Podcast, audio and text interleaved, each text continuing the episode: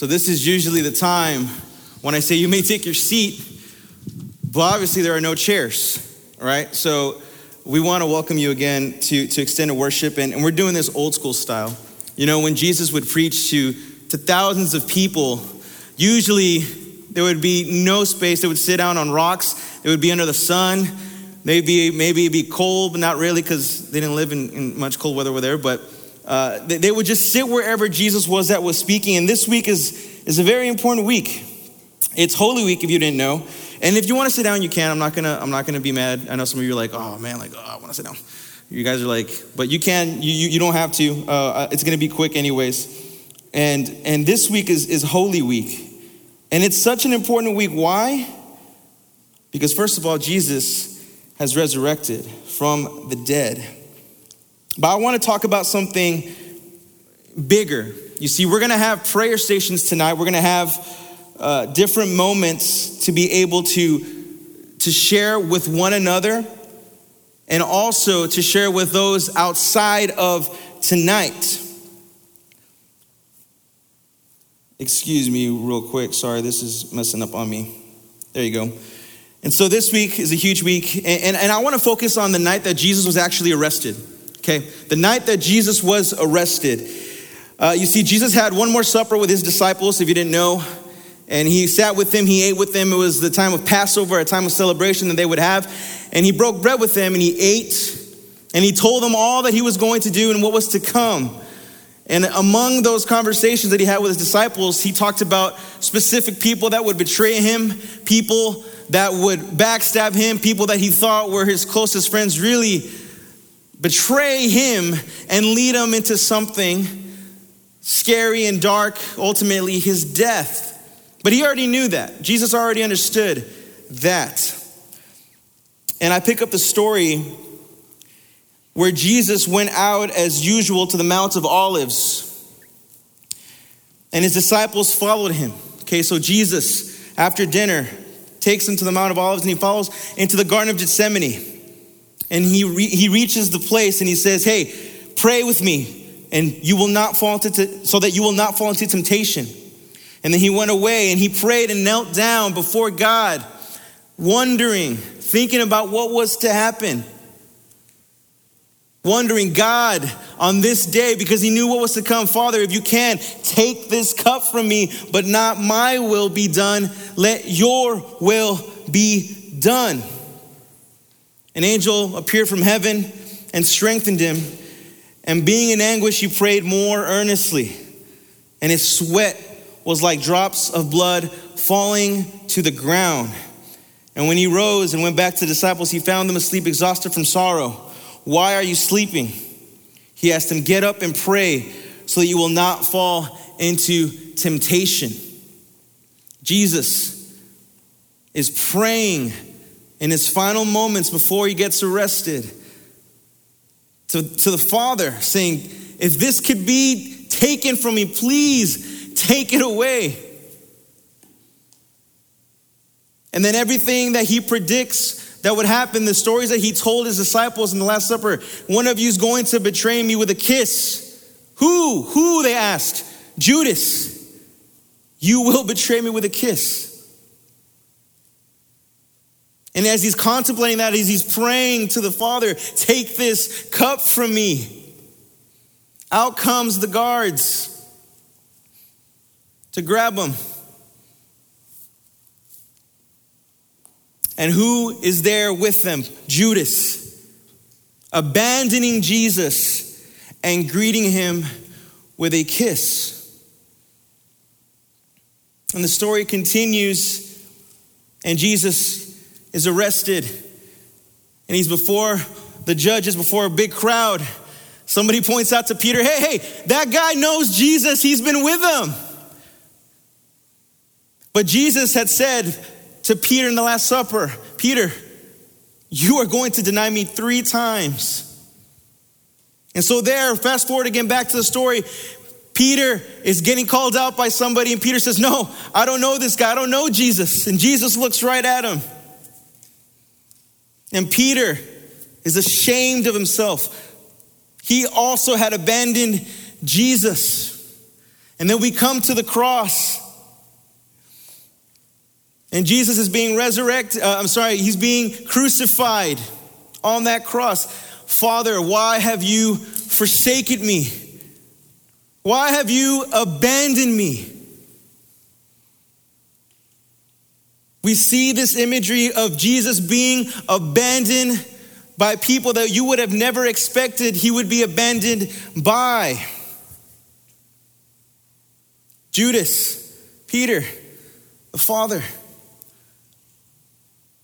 Why? Why did Jesus have to die? Why, did, why was it him?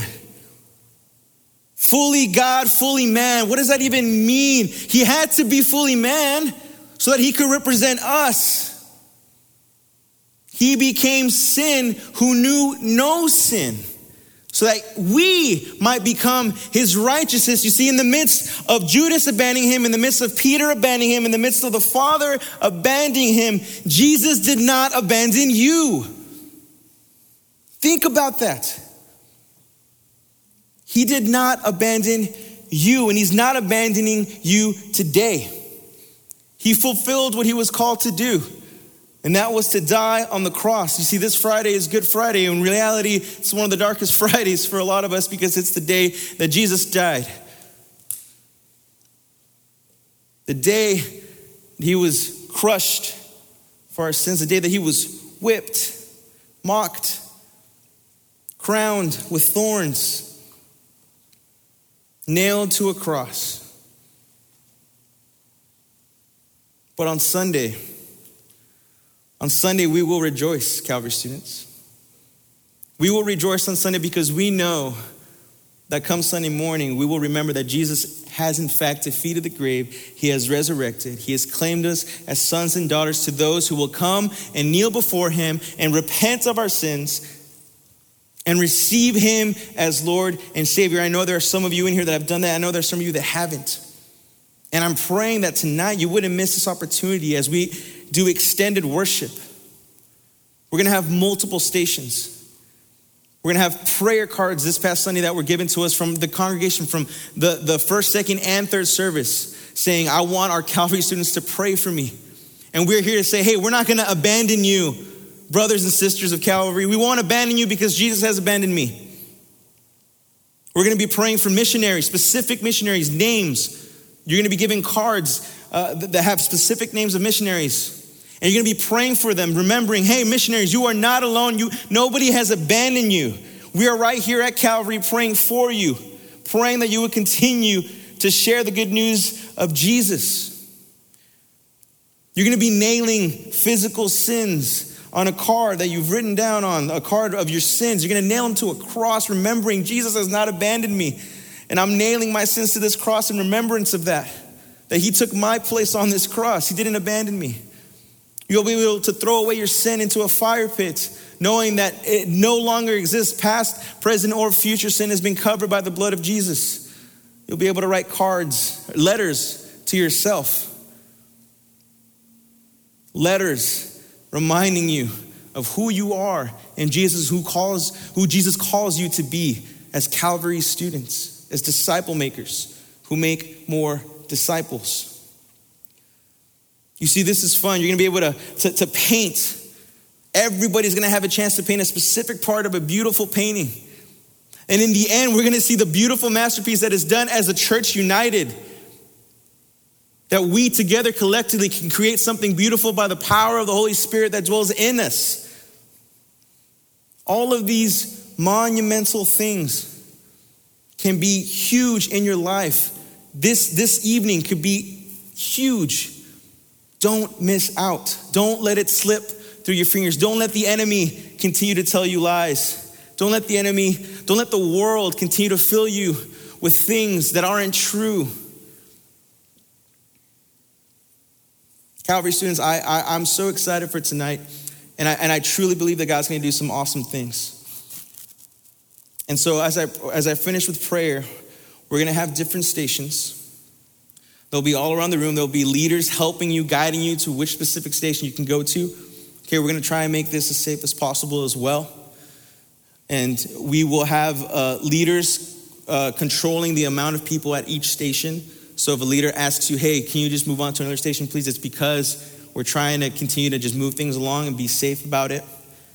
Leaders are going to be available to pray with you if you want to pray specifically on your own. If you have questions, they can pray with you, they can pray for you.